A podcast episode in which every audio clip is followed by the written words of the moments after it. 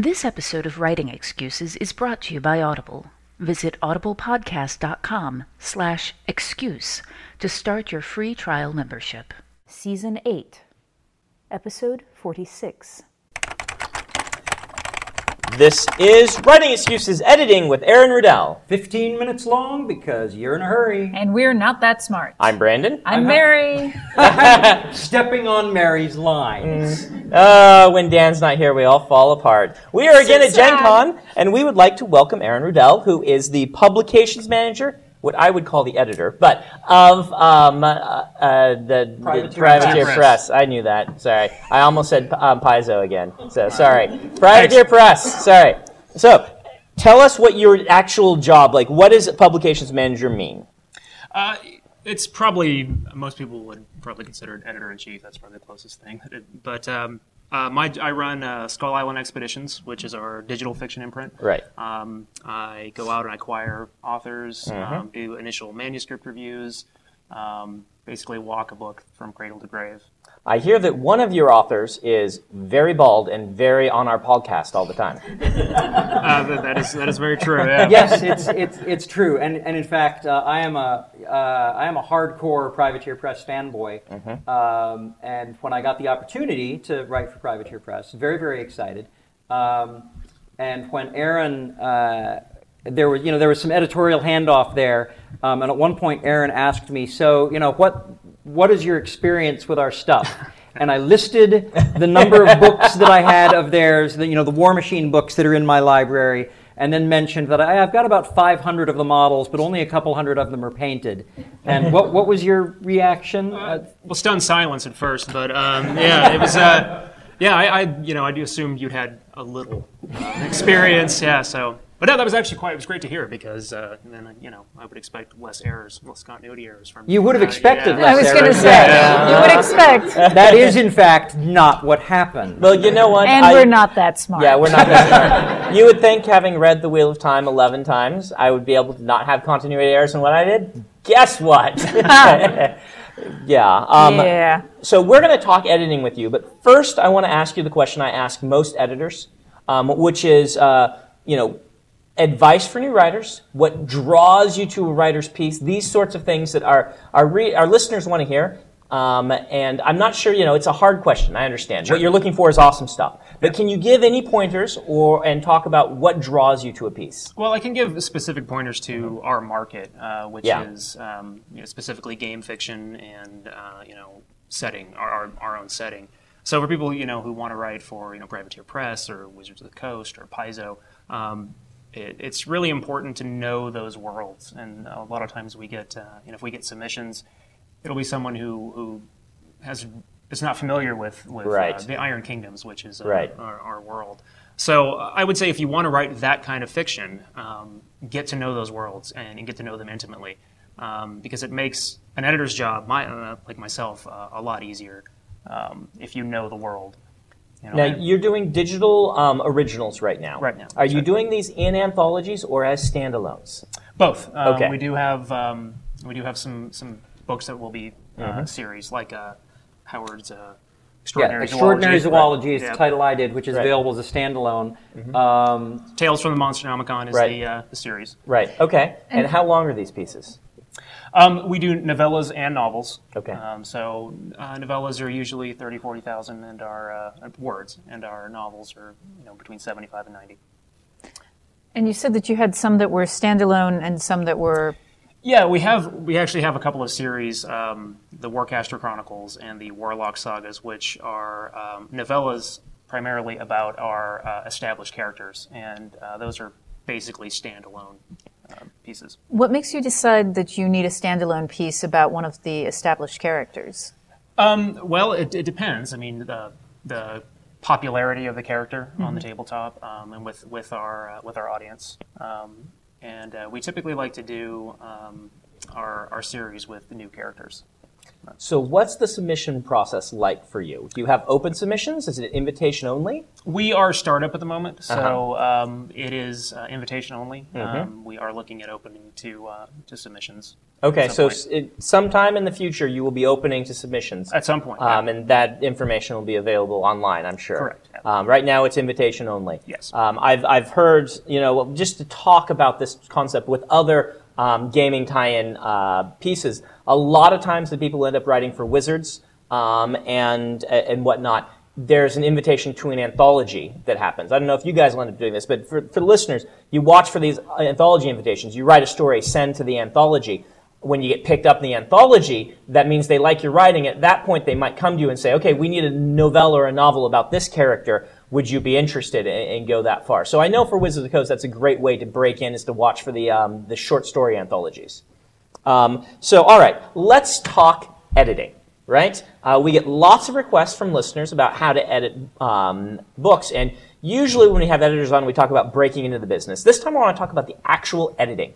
I want to talk about what you do to help a writer be better, um, and hopefully that can help them kind of help use their internal, uh, internal editor in the right way. So my first question to you is, how do you distinguish as an editor between something that is just uh, the writer's style that should be left alone and something that's actually broken?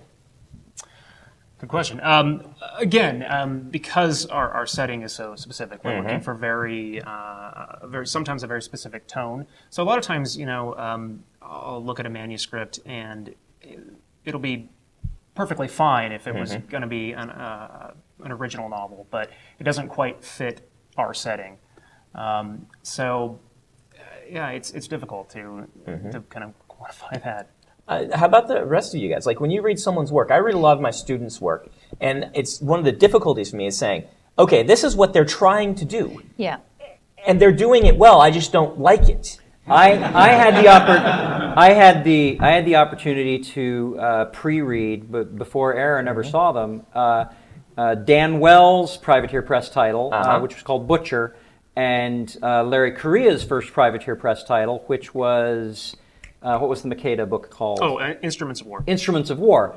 And um, okay, as a hardcore Privateer Press fanboy, I read these and was immediately thrilled that these characters were being fleshed out. But there were things that jumped out at me as being uh, Dan's or Larry's invention, where the Warmachine books, you know, the existing canon, didn't tell us how, for instance, jack marshalling worked or how you know the Scorn did certain things. Um, now, I'm a fan of both Larry's and Dan's writing, and they're you know they're really solid writers. But I could tell, even from the outside, I could tell that there were things that were going to have to be fixed. And I remember Dan uh, emailing me and saying, "Ah, darn it! I really wanted them to keep this bit, but it had to go." I don't remember what the bit was, but uh, No, that's definitely something we run into. Um, you know, with with something that doesn't fit our continuity. Right. And I mean, I, I run into something that I just love. You know, I mean, a, a character or or the presentation of a character, and it just doesn't fit our setting. And or it doesn't fit the tone. Or it doesn't fit the tone, yeah, Like, exactly. I would think that some sort of very introspective literary piece is just not what your readers are going to. They want adventure fiction, and no matter how beautiful the prose styling is, it's not perhaps something that you could release in your line. Yeah, that's exactly right. Yeah, I think a lot of it gets back to the, the thing we, we often talk about on the podcast, which is the promise that is made to the reader. Mm-hmm. And when, when a reader is coming to something like Privateer Press, there, there's an expectation of this is the experience I'm going to have. And if it doesn't meet that experience, if it, if it doesn't fit within that, that loose area, then they're going to be disappointed in it no matter how well written it is. I had that exact experience with uh, Scott Taylor, who was the, the first editor I worked with um, with Skull Island, Skull Island Expeditions, which is the imprint. Uh, Scott said, "Hey, you know this first act is great, but this is adventure fiction. We need something to explode right about here." and I no, and I, I looked at it. I thought, well, but the plot that I've got doesn't require anything to explode. He says, well, you know, it can be accidental and it can serve more than one purpose, you know. And so what we ended up with was a scene in which uh, our protagonist uh, is faced with uh, an accident, and we get to see him uh, being weak and being clumsy and being outstripped by this person who who's he doesn't realize he's hiring, but he's accidentally hiring. And it served double duty. And as I bounced that scene off of Scott a couple of times, I realized, oh, you've helped me write a better story, you editor, you. um, and it was a lot of fun. You understand, coming from the webcomics world, this was my first experience with an outside editor who had any sort of control over my content. Um, and I was willing going into it. And this is the thing that I would recommend to all of you, any of you who want to write this um, humility, humility, humility. When you're working in someone else's setting, be willing to change. Don't be married to any of the things that you've put in that book unless you have moral objections, and then it's just time to write for somebody else. Let's go ahead and do our book of the week. Mary, you have our book of the week. Yes, this is The Blade Itself, uh, the First Law, Book One by Joe Abercrombie. And I'm listening to this. It's narrated brilliantly by Stephen Pacey. This, this is, um, stunning epic adventure and it's gritty and just beautifully, let me just say this again, beautifully, beautifully narrated. Uh, beautifully narrated. Mm. Highly recommend this book. And really, I'm going to be going out and picking up more things by both Joe and, and things that are narrated by Stephen Pacey. Uh, is Joe the one that online that is um, adopted the, the moniker Lord Grimdark? Is that Joe Abercrombie? I don't know. Joe was Scott yes, Lynch says yes. Yes, yes. Joe, Joe was um, in the same Campbell class as Uh-huh. me, and uh, and I don't know. I'm reading this book, and I'm like, why did he not get the tiara? I have no complaints. What was the What was the title again? I know that it's Mary. I know that it's beautifully, beautifully the narrated. the um, the blade itself. the blade itself. So head out to audiblepodcast.com slash excuse, pick up a copy of The Blade Itself by Joe Abercrombie, and uh, start a 30-day free trial. And if I can put in a plug on behalf of uh, Aeryn, our guest, it is entirely possible that you'll find some Privateer Press titles out there on Audible before too much longer, and so surf around for those as well. Yep, we don't know when, which is why we can't promo them now, but they might be there eventually. Mary, should we put a slight content warning on the blade itself?